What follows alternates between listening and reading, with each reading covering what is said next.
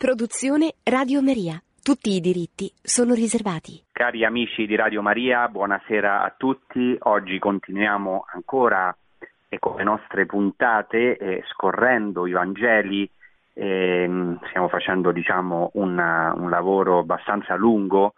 Ovviamente non mi fermo però in ogni episodio della vita di Cristo, perché non si tratta di fare ovviamente un commentario di tutti i Vangeli, però ci fermiamo su degli eventi paradigmatici e oggi proprio stiamo seguendo cronologicamente, per quanto possibile, la vita di Cristo e il suo ministero pubblico, e oggi trattiamo proprio dell'apertura ai pagani, perché la scorsa puntata abbiamo trattato della disputa con i farisei e gli scribi venuti da Gerusalemme in Galilea, e subito dopo Gesù si apre ai pagani, alle genti, ai gentili, a quelli che non erano ebrei, e Gesù è l'uomo totalmente aperto in tutta la sua vita e poi eminentemente nella sua passione. Il suo costato aperto è il culmine di questa apertura totale di Gesù Cristo ad ogni uomo, di ogni razza, di ogni religione. Gesù Cristo ha dato la sua vita per tutti, egli è veramente l'uomo totalmente aperto, la sua esistenza è una esistenza per l'altro, totalmente aperto, e oggi vedremo proprio questa caratteristica, cioè l'apertura ai pagani, che già è cominciata con Gesù. L'apertura ai pagani ad gentes, infatti, è un elemento che ha caratterizzato storicamente la predicazione di Gesù. È vero che egli si è rivolto anzitutto alle pecore perdute della casa di Israele. Il ministero di Gesù ad Iudeus, cioè verso gli ebrei, è sempre legato alla missione ad gentes e viceversa, e così è nella Chiesa, deve essere nella Chiesa che continua nella storia l'opera di Cristo. Nella tradizione biblica ed ebraica il Messia di Israele è chiamato anzitutto a radunare le tribù disperse di Israele e a riedificare il Tempio. Abbiamo dedicato un'intera puntata a questo tema, intitolata Le visioni dell'esilio all'epoca di Gesù. Il servo del Signore in Isaia è chiamato ad essere luce delle nazioni, lumen gentium. Egli, il Messia di Israele, deve compiere la promessa fatta ad Abramo fin dall'inizio, cioè in te saranno benedette tutte le famiglie della terra. Il popolo ebraico è quindi chiamato sulle orme del padre Abramo a divenire una benedizione per tutte le genti, e questo è appunto il ruolo, la missione del Messia, che è evidentemente il culmine o il fiore per eccellenza di tutto il popolo ebraico. L'elezione di Israele da parte di Dio è quindi una grazia che è in vista di un servizio, il servizio al mondo, la missione a tutte le genti. Questo lo vorrei sottolineare perché l'apertura ai pagani da parte di Gesù non è un'invenzione della Chiesa primitiva o degli evangelisti. Non sono stati Pietro e Paolo è chiamato l'apostolo dei gentili, l'apostolo dei pagani per eccellenza, ma non sono stati solo loro che si sono aperti ai pagani, certo su ispirazione dello Spirito Santo, ma questo risale proprio a Gesù, alla sua storia.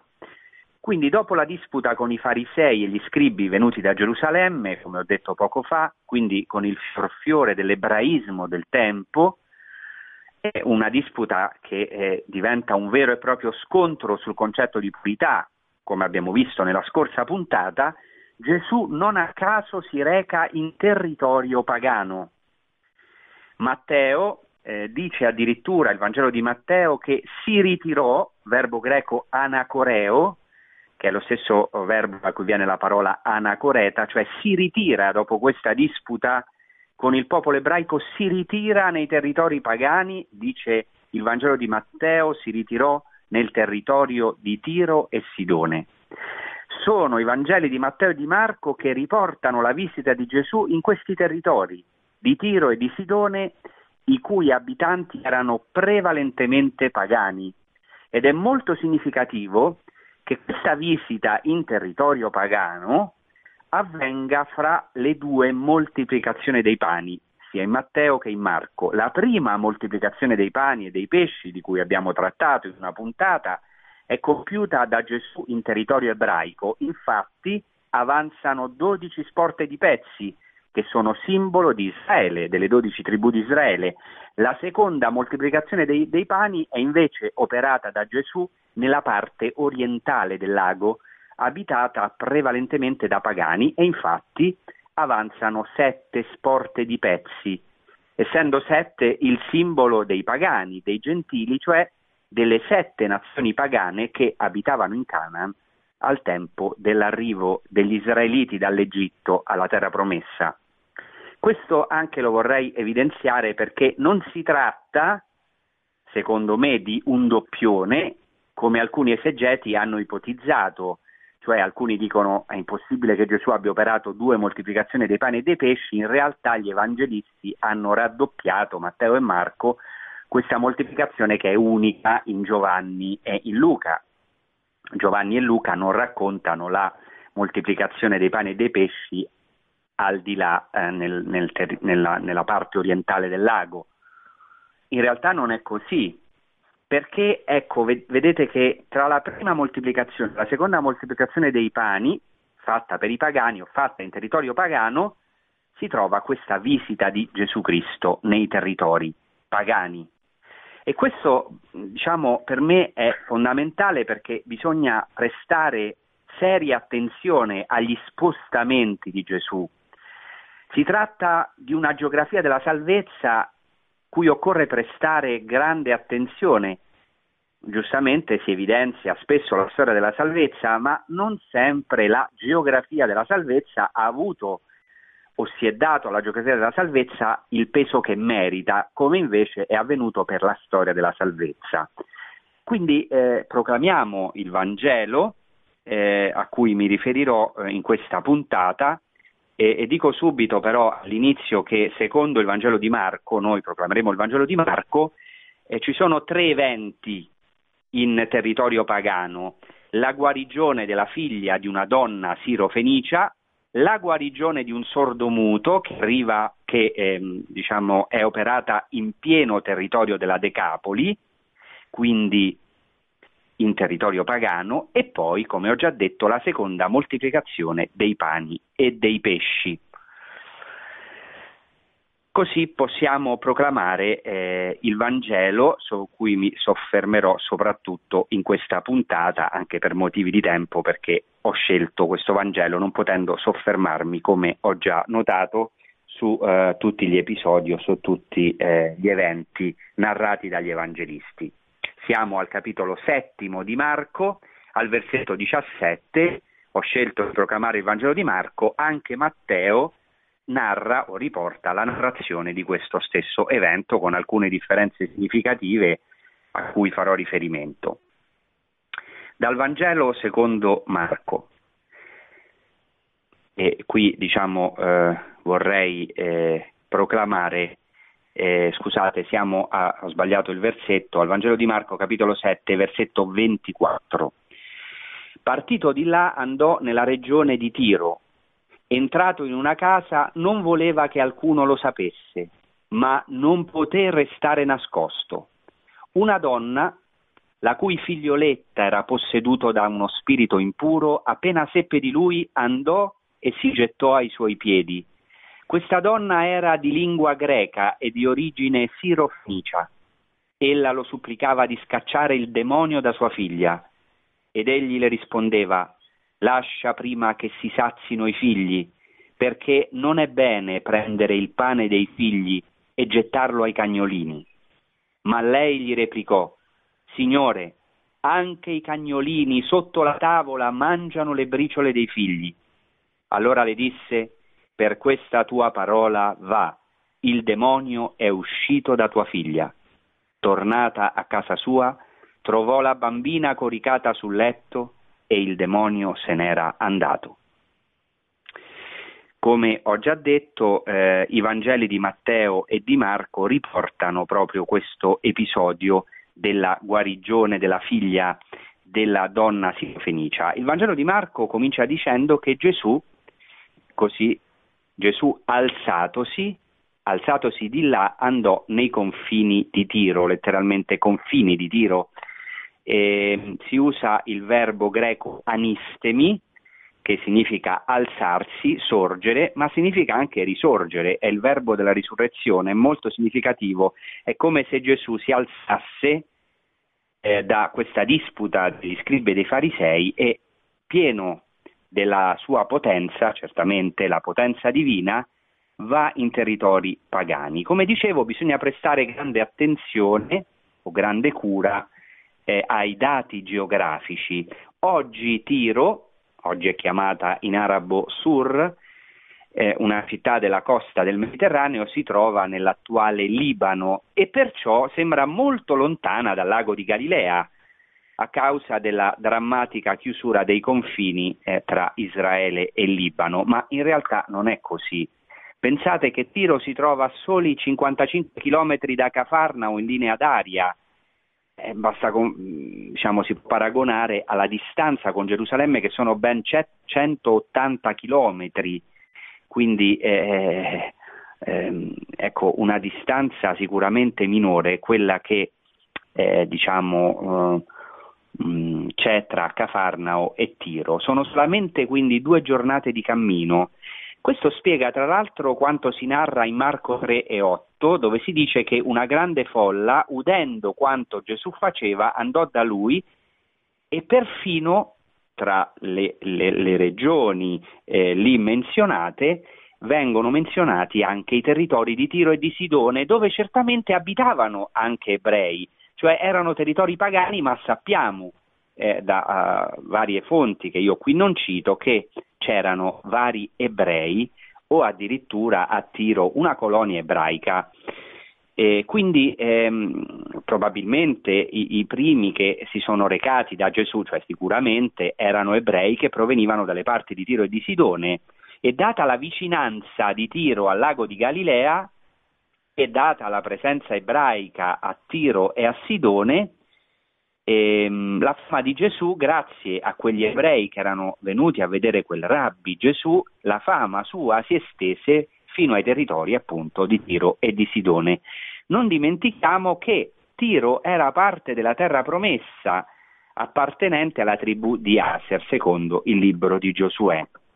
Giuseppe Flavio considera persino Tiro la parte più settentrionale della Galilea, quindi Giuseppe Flavio, storico dei tempi di Gesù, lega Tiro alla regione della Galilea. Tiro, un'antichissima e gloriosa città fenicia, fu quasi sempre una città di porto, molto prospera e molto ben difesa, e molto prospera grazie ai numerosi scambi commerciali nel Mediterraneo. Tra l'altro il popolo fenicio è un popolo ovviamente che aveva degli enormi scambi commerciali, e quindi affluirono, come sappiamo anche dalla Bibbia, a Tiro grandissime ricchezze.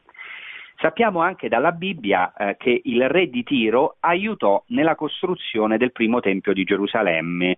Il regno di Salomone si estese fino ai territori di Tiro e di Sidone, e ci fu quindi anche un'alleanza con il re di Tiro chiamato Chiram, e questo re fornì uno scambio commerciale, il legname, col famoso legname del Libano, dei cedri del Libano, per il primo Tempio di Gerusalemme, il Tempio di Salomone. Tiro è una città talmente gloriosa che sappiamo dalle fonti classiche che da Tiro fu fondata Cartagine, città molto importante dell'antichità. E alcuni pensano che forse anche tra i fondatori c'erano alcuni ebrei, ci sono alcuni studi in proposito. Comunque, nonostante questa antica alleanza tra Chiram, re di Tiro, e Salomone, la città di Tiro, ricca e superba, è oggetto di molti oracoli negativi da parte dei profeti, fino a divenire simbolo della città che si oppone a Dio. E vorrei qui citare una profezia di Ezechiele 28:2, che dice così nel suo oracolo contro Tiro. Ascoltate, perché è importante come sottofondo di questo Vangelo, di questo incontro tra la donna sirofenicia e Gesù. Così dice Ezechiele: mi fu rivolta questa parola del Signore, figlio dell'uomo, parla al principe di Tiro, così dice il Signore Dio, poiché il tuo cuore si è insuperbito e hai detto: io sono un Dio, siedo su un trono divino in mezzo ai mari, mentre tu sei un uomo e non un Dio, hai reso il tuo cuore come quello di Dio, eccetera, eccetera. Cioè, in questa profezia si sottolinea la grande superbia del re di Tiro e della città di Tiro. Addirittura, ecco, il re di Tiro si è voluto ergere a Dio, ha reso il suo cuore come quello di Dio. Questa profezia, come vedremo tra poco, fa da contraltare alla grande umiltà della donna sirofenicia che abita appunto nei territori di Tiro. Inoltre Giuseppe Flavio riporta in una sua opera minore, che si chiama il Contra Apionem, riporta la notizia che ai tempi di Gesù gli abitanti di Tiro mostravano grande ostilità contro gli ebrei. Si può pensare che questa ostilità fosse reciproca. Quindi Gesù giunge nei confini di Tiro e è interessante ciò che dice Marco. Gesù entra in una casa, molto importante la casa in questo Vangelo, e non voleva, dice Marco, non voleva che nessuno lo sapesse, ma, nota l'Evangelista, non poté nascondersi, cioè non poté rimanere nascosto. Interessante, Gesù in questa terra pagana, per così dire, gioca a nascondino, si nasconde. Perché? Questo è certamente legato al cosiddetto segreto messianico tipico del Vangelo di Marco, in cui Gesù intima spesso ai suoi interlocutori di non raccontare in giro i miracoli di cui erano stati spettatori, perché ancora non era giunto il momento della sua totale rivelazione, o meglio, Gesù non vuole che la sua identità messianica venga fraintesa. Di questo abbiamo trattato in una puntata, quando ho trattato delle varie concezioni del Messia ai tempi di Gesù, e l'identità messianica, cioè il concetto di Messia, poteva essere facilmente frainteso, e Gesù non voleva questo, non voleva mostrarsi come un Messia trionfale. Ma ci può essere un'altra ragione.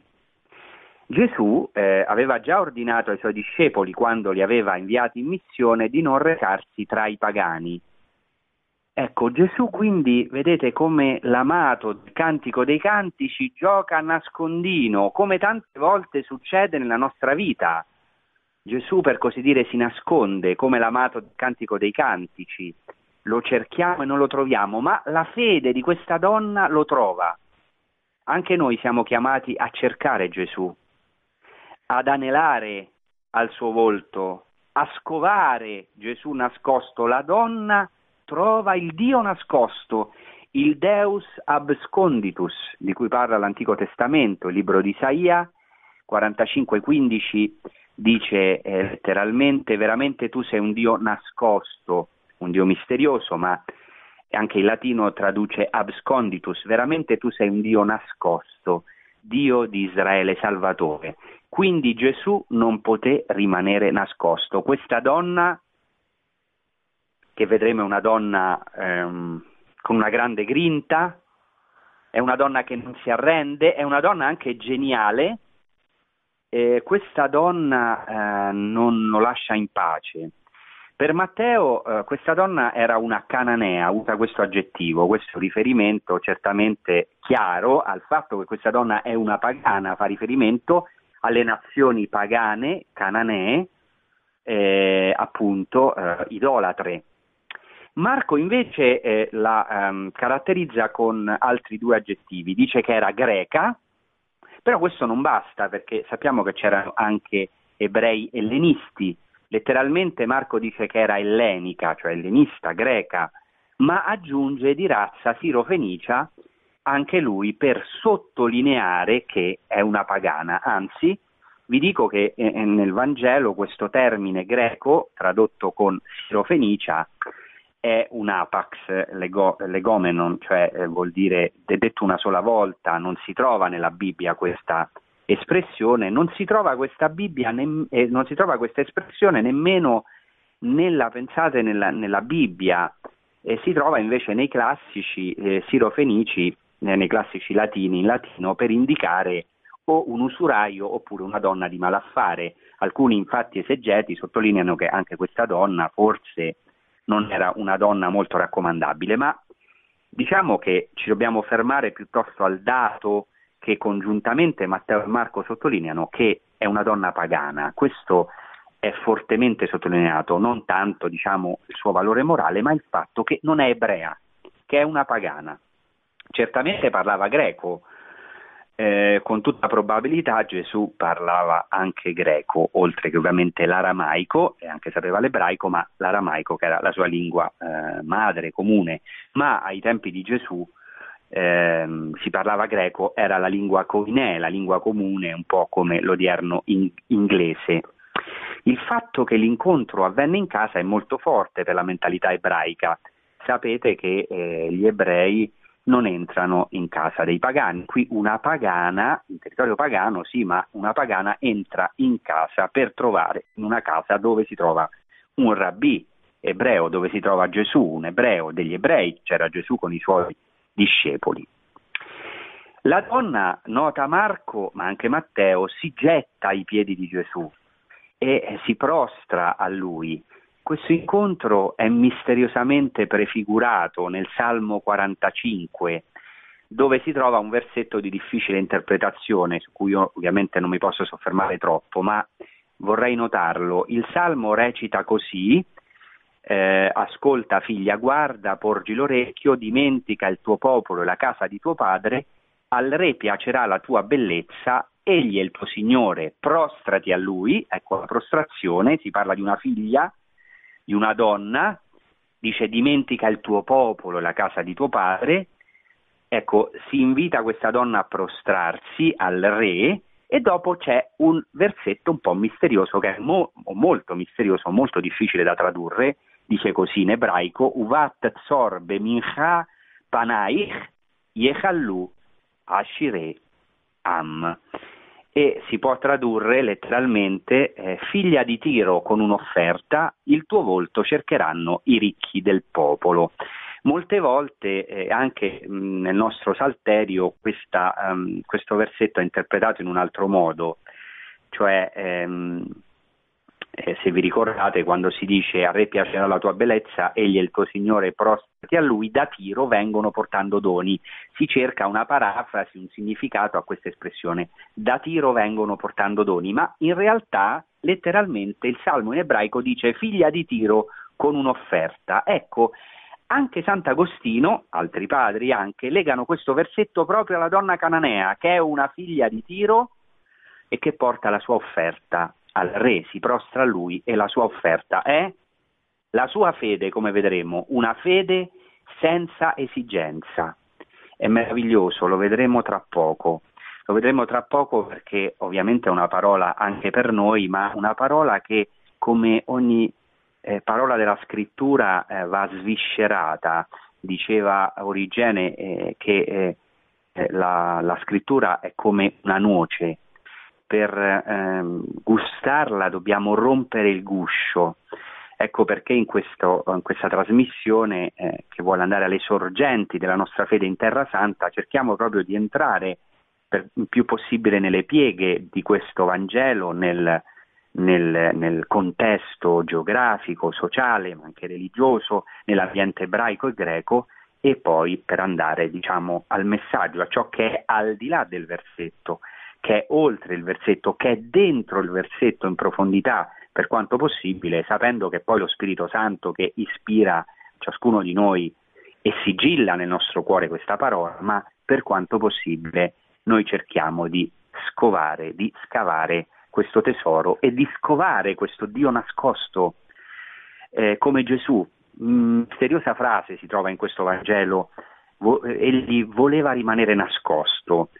E noi cerchiamo il volto di Dio nascosto, ma che vuole rivelarsi a noi, che vuole nascondersi perché noi aneliamo a Lui con più forza, in modo veramente da poter godere della Sua presenza, del Suo amore infinito. Ecco, allora ora facciamo una breve pausa musicale per poi, ecco, cercare di concludere e di anche vedere una parola per la nostra esistenza, per la nostra vita.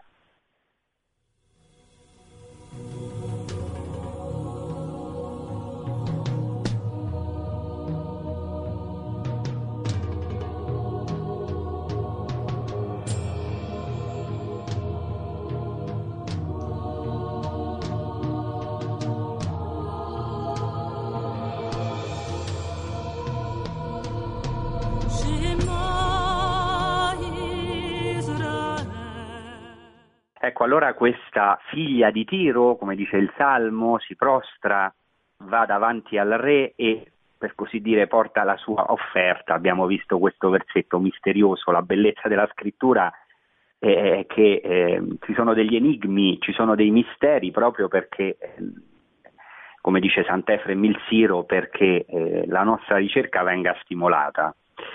Ecco, questa donna va da Gesù a casa sua, pensate, e prega Gesù, implora Gesù di guarire sua figlia che era tormentata da uno spirito impuro. Ritorna l'impurità che era oggetto della disputa tra Gesù e i farisei.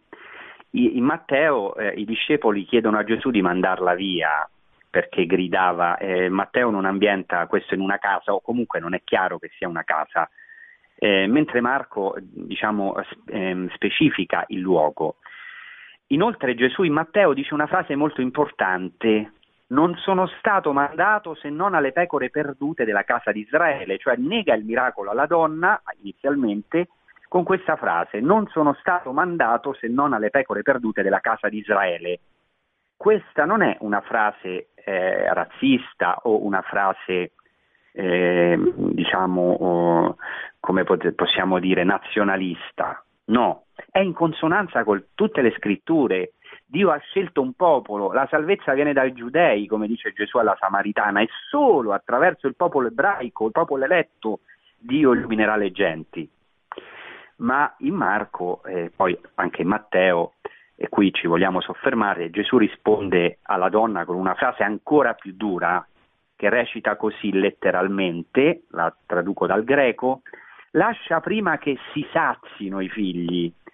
Ritorna il tema della sazietà. Questo è importante perché è un legame con la prima moltiplicazione dei pani che precede e con la seconda moltiplicazione dei pani che segue, e con il fatto poi che dopo la seconda moltiplicazione dei pani gli apostoli si dimenticano del pane.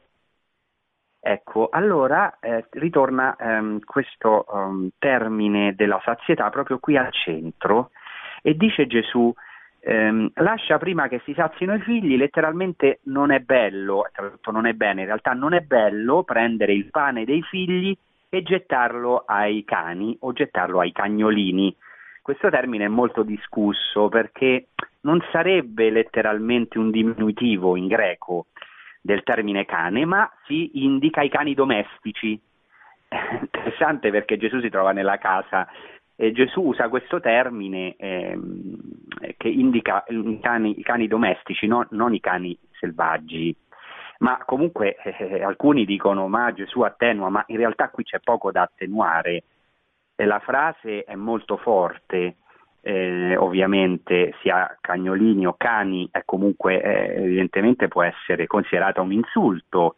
Interessante questa frase di Gesù in un contesto ebraico, perché il termine ebraico ben, che significa figlio, e il termine ebraico kelev, che significa cane, hanno la stessa gematria. Che cos'è la gematria? Gematria significa che in ebraico hanno lo stesso valore numerico. Interpretazioni rabbiniche fin dai tempi antichi, questo già nel tempo del Nuovo Testamento, stabilivano molte volte una stessa interpretazione, una somiglianza in base allo stesso valore numerico di una parola. In questo caso la parola figlio e la parola cane in ebraico hanno lo stesso valore numerico, cioè 52. Forse è un caso, forse no. Si conosce infatti almeno un altro caso in cui Gesù usa questo fine procedimento ermeneutico di interpretazione, per esempio quando nel Vangelo di Giovanni equipara se stesso al serpente nel deserto. In ebraico la parola Mashiach e la parola serpente hanno nahash, hanno lo stesso valore numerico. Interessante, Gesù dice: come Mosè innalzò il serpente nel deserto, così è necessario che sia innalzato il figlio dell'uomo, cioè il Messia.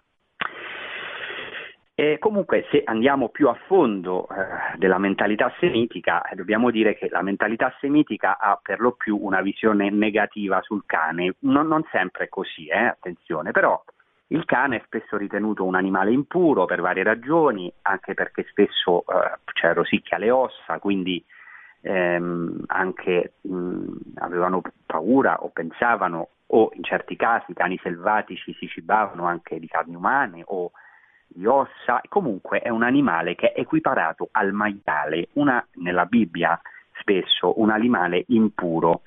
L'appellativo cane oppure cane morto nell'Antico Testamento è un insulto molto dispregiativo, ancora in ambiente semitico.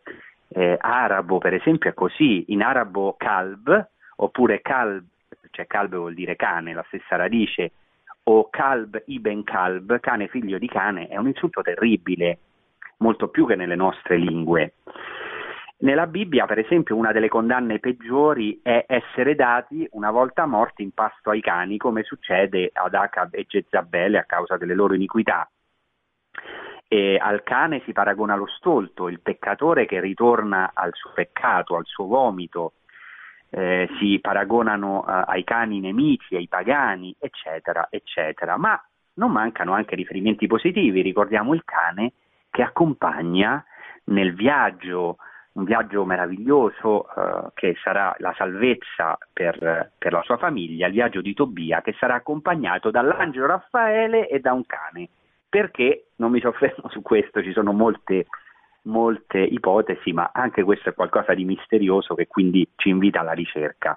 Gesù nel Nuovo Testamento esorta a non dare le cose sante ai cani, eccetera, ci sono vari, e poi nell'Apocalisse coloro che sono esclusi dal regno sono chiamati cani, fuori cani, dai quali i cristiani si devono guardare, dice San Paolo, guardatevi dai cani, eccetera, eccetera.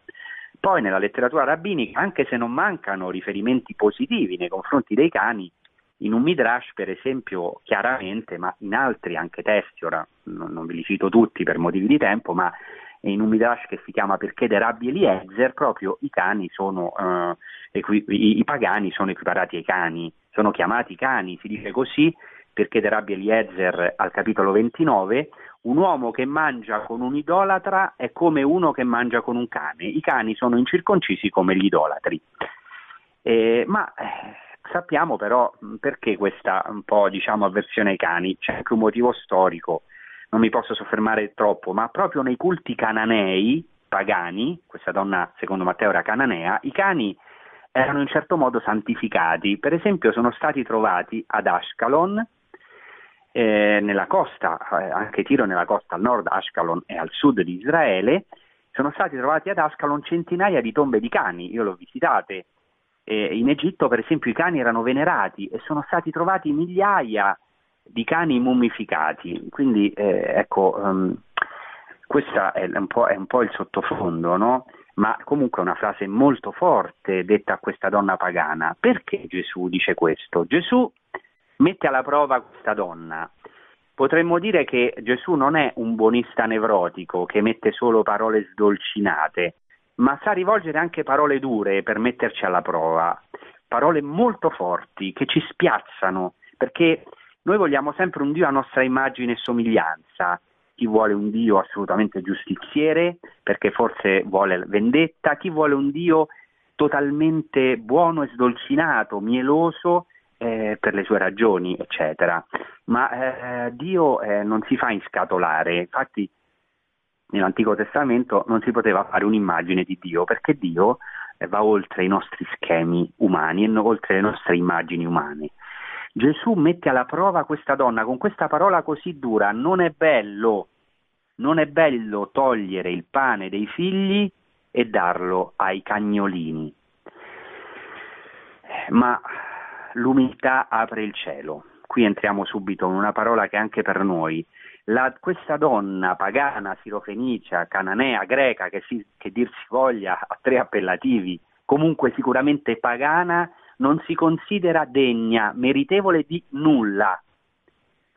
Abbiamo sentito una lettura, chi fa l'ufficio delle letture biennale, la mattina, proprio ieri, di Doroteo di Gaza, che mi ha colpito molto. Diceva che tutta la incursione del viene dal fatto che non incolpa se stesso, non accusa se stesso, non si ritiene indegno. Questa donna, finalmente Gesù ha trovato. Sì, questa donna ha trovato Gesù, ma Gesù in fondo ha trovato finalmente una donna che non si considera meritevole di nulla, che non arroga diritti davanti a lui, si accontenta delle briciole che cadono dalla tavola. Fa una risposta geniale, dice: sì, è vero, ma anche i cani, i cagnolini si cibano delle briciole che cadono dalla tavola dei figli. Questa donna non si considera una vittima, non si fa vittima. Certo, poteva replicare a Gesù, visto che essendo di cultura greca e pagana era certamente, potremmo dire, in una situazione di superiorità civile, culturale, forse anche economica, come dicono alcuni esegeti, rispetto a un Galileo.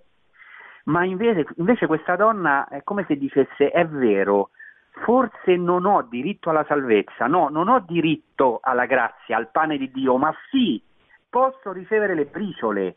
È il contrario dell'atteggiamento dei nazaretani, se vi ricordate nel Vangelo di Luca, all'inizio del ministero pubblico di Gesù, che si ritengono in diritto dei miracoli di Gesù, perché è un loro concittadino, ha il loro sangue, ce l'hanno in tasca Gesù.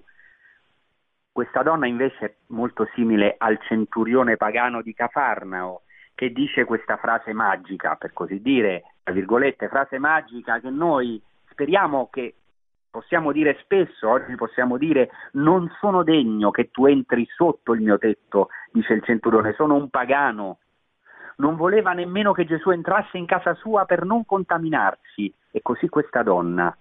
L'atteggiamento di questa donna è il contrario del vanto, della vanità, dell'esigenza, del diritto alla salvezza, del diritto al sacramento. Io devo ricevere il pane eucaristico, il mio diritto, in qualsiasi stato io sia. Purtroppo questo atteggiamento che è diffuso fra i nostri cristiani, fra i bigotti, e tante volte però, se siamo sinceri con noi stessi, anche in noi ci sentiamo a un certo punto in diritto della salvezza.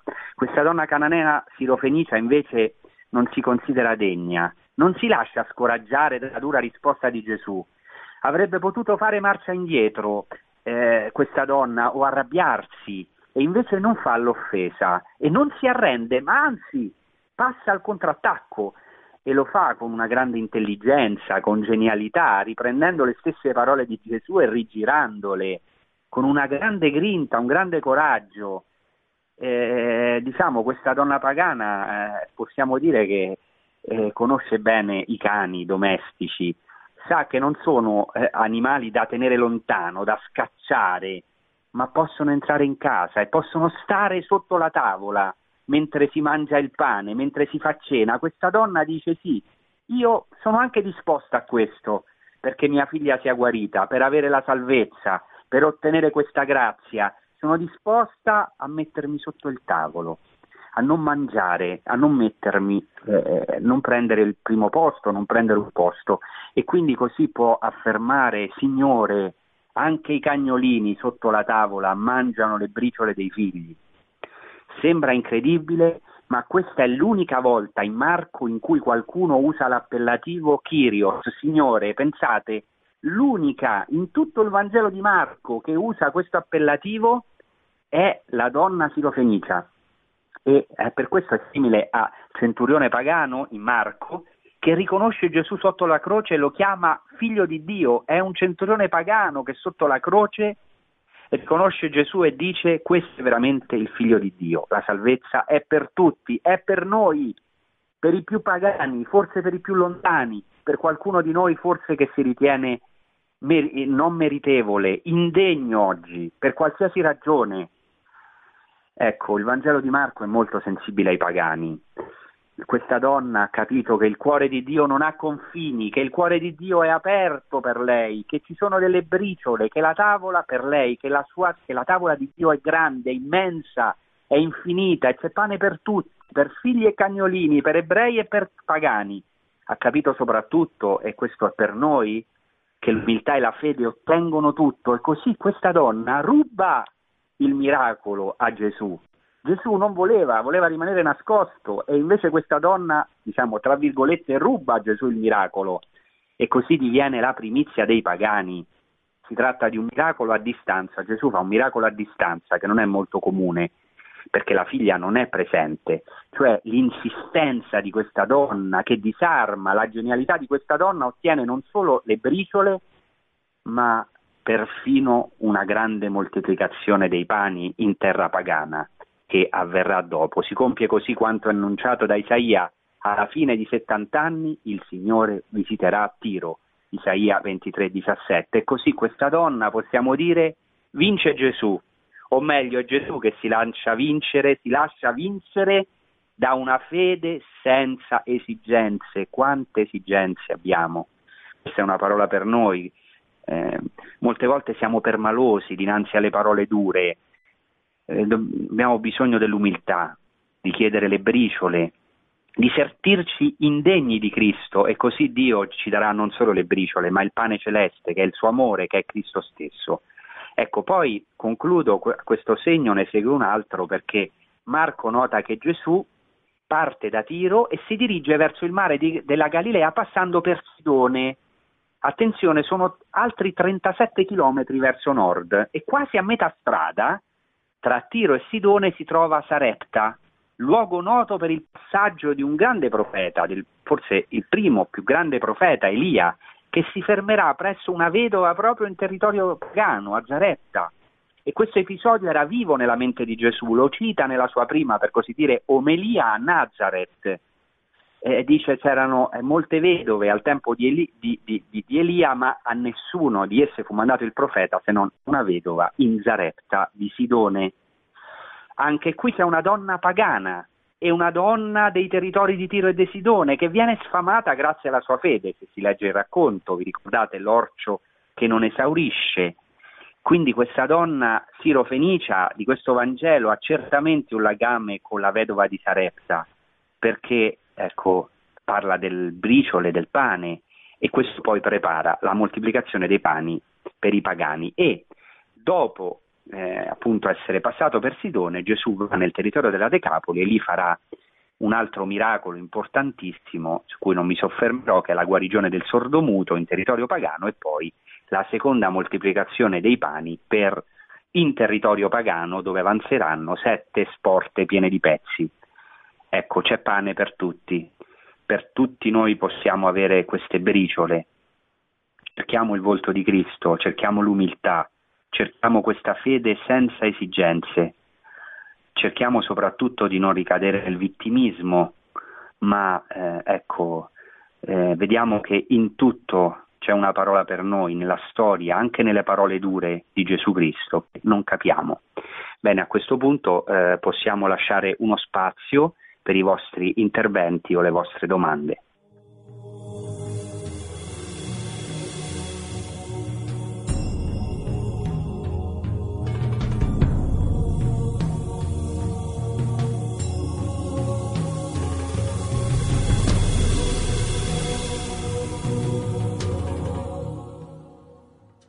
Pronto? Sì, Don Francesco, buonasera, sì. Sono Antonella da Roma. Buonasera. Grazie per come quello che ha detto, per come lo ha detto, perché è veramente commovente, cioè veramente non ho parole, io la ringrazio, ma quello che chiedo è tutta la vita è un cammino, no? La ricerca del volto di Gesù, proprio io vorrei, ecco, proprio per l'umiltà che uno vorrebbe avere, cercare il volto di Gesù. Ci vorrà tutta la vita, tutta la nostra vita per fare questo cammino? È un cammino la vita, no? La ricerca del volto di Gesù. Questo, certo. Grazie. Sicuramente tutta la vita è un cammino, la nostra vita cristiana è un cammino battesimale e anche, diciamo, potremmo dire un cammino nuziale. Gesù Cristo è lo sposo della nostra anima, ma spesso, come capita anche nella vita di coppia, si passano momenti di crisi, momenti in cui ci sembra che sia finito il vino come nelle nozze di Cana, che, ecco, o per la nostra indegnità o anche per i momenti di aridità che Dio permette, e quindi magari potessimo avere sempre questo desiderio di cercare il volto di Cristo. Alcune volte ciò che è doloroso è che ci manca spesso anche questo slancio, questo anche fa parte dell'aridità, forse dobbiamo anche sperimentare questo, proprio per entrare nell'umiltà, per vedere che tutto è grazia, che quello che Dio ha messo nei nostri cuori è un tesoro in vasi di creta. Dobbiamo tante volte sperimentare la nostra creta per sperimentare che veramente la potenza straordinaria, come dice San Paolo, viene da Dio e non da noi. Bene, grazie, passiamo al prossimo intervento. Pronto, buonasera padre, buonasera. È sempre un piacere sentirla quando posso chiamare. Sono Carlo Di Arezzo. Senta, le volevo chiedere una cosa, proprio in relazione alla, diciamo, alla fede straordinaria che Gesù trova non solo nella cananea, no? Ma anche nel centurione a cui guarisce il servo, tant'è che mi sembra che a questo proposito Gesù dica: ma non ho mai trovato una fede così grande, insomma, in tutta Israele. Cioè, non è possibile, dato che appunto lo stesso Gesù, come lei ha detto, aveva affermato prima: io sono venuto solo per il popolo di Israele, e aveva detto anche agli apostoli inizialmente: non andate tra i pagani. Non è possibile, dicevo, che Gesù, trovando tanta fede tra i pagani, lasciando naturalmente intatto sullo sfondo il piano di salvezza per tutti, non abbia in un certo senso cambiato idea in corso d'opera, cioè abbia deciso di anticipare i tempi, vedendo che erano più ricettivi i pagani che non, diciamo, gli ebrei al suo messaggio, alla sua predicazione. Ecco, questa era la domanda che le volevo fare. La ringrazio, la saluto e l'ascolto per radio. Grazie, questa nota di Carlo è molto molto interessante, perché certamente siamo d'accordo che Gesù è Dio, nel progetto di Dio questo era incluso, però Gesù era anche un uomo e quindi alcuni notano proprio che Gesù, un po' come Paolo, no? Che prova un'opposizione, un rifiuto da parte di quelli dei suoi connazionali, del popolo ebraico, e allora si rivolge ai pagani. Certo, sempre però fermo restando che i primi che hanno accolto Gesù erano tutti ebrei, diciamo gli apostoli, no? Certamente, però è vero che molte volte la gente più lontana ha molta freschezza, non ha delle incrostazioni religiose che possono essere anche molto spesso un ostacolo all'incontro così fresco, genuino. Quindi certamente è interessante questa visita di Cristo, perché in un certo modo è qualcosa che viene, io lo posso sottolineare in un altro modo, viene come strappato, rubato in qualche modo, ma era in questo piano misterioso di Dio. Per questo poi dirà San Paolo che Dio ha messo un velo davanti al popolo perché entrassero i pagani. Non è solo una colpa, qualcosa del genere, ma è anche un misterioso piano di Dio perché i pagani potessero arrivare alla salvezza, cosa che è avvenuta storicamente. Grazie comunque di questa nota, passiamo al prossimo intervento. Sì, pronto, buonasera. Don Giorgio, buonasera. Chiamo dall'Abruzzo, mi chiamo Pio. Io mi entusiasmo sempre alle sue trasmissioni, questo è stato detto già da chi mi ha preceduto. Senta, volevo sottolineare, ma non c'è bisogno, il fatto che, come lei ha parlato appunto della figura della greca, Tiro, eccetera, cananea, dunque di quell'episodio del Vangelo in cui si narra di alcuni greci che cercano di avvicinare Gesù, qui si rivolgono a quelle persone di confine, Andrea, Filippo, e appunto chiedono non di ascoltare, di vedere Gesù, ma di vedere Gesù. E con questo mi vorrei riallacciare a quello che già la signora precedente diceva, era quello che appunto ha detto lei, cioè il cercare il volto di Gesù, che colpisce tutti, cioè non chiedono di ascoltare quello che dice questo profeta straordinario, questo rabbi nuovo, ma di vedere Gesù. Vuole parlarcene così per quello che può, qualche minuto? Sì, grazie. Grazie. E allora, innanzitutto ringrazio per l'entusiasmo. Io spero di poter trasmettere questo entusiasmo, questa passione per i tesori della scrittura, perché veramente la parola di Dio possa essere sempre di più in mano ai fedeli. E quello che diceva Pio è vero, nel Vangelo di Giovanni c'è come un culmine in cui praticamente dei greci vanno ad Andrea dicendo: vogliamo vedere Gesù.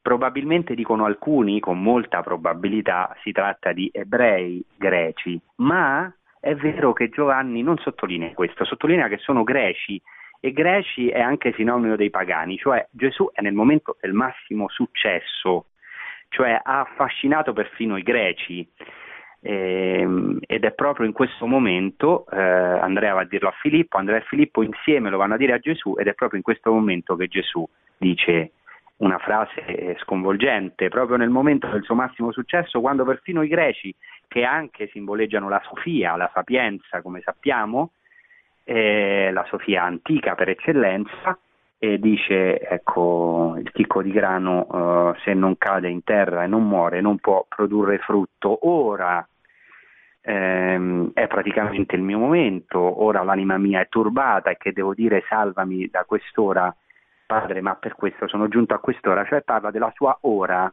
Gesù non si fa abbindolare in questo senso, ma è vero che poi questo desiderio dei greci, che sempre Giovanni, nel Vangelo di Giovanni c'è un doppio, se andiamo sempre a vedere c'è un doppio significato, uno più per così dire alla superficie, uno molto più profondo. Questo grido vogliamo vedere Gesù poi è stato esaudito, perché poi i greci hanno visto Gesù, i pagani anche hanno visto il volto di Cristo, hanno visto il suo amore, hanno potuto anche loro abbracciare il Messia, atteso da Israele e desiderato da tutte le genti.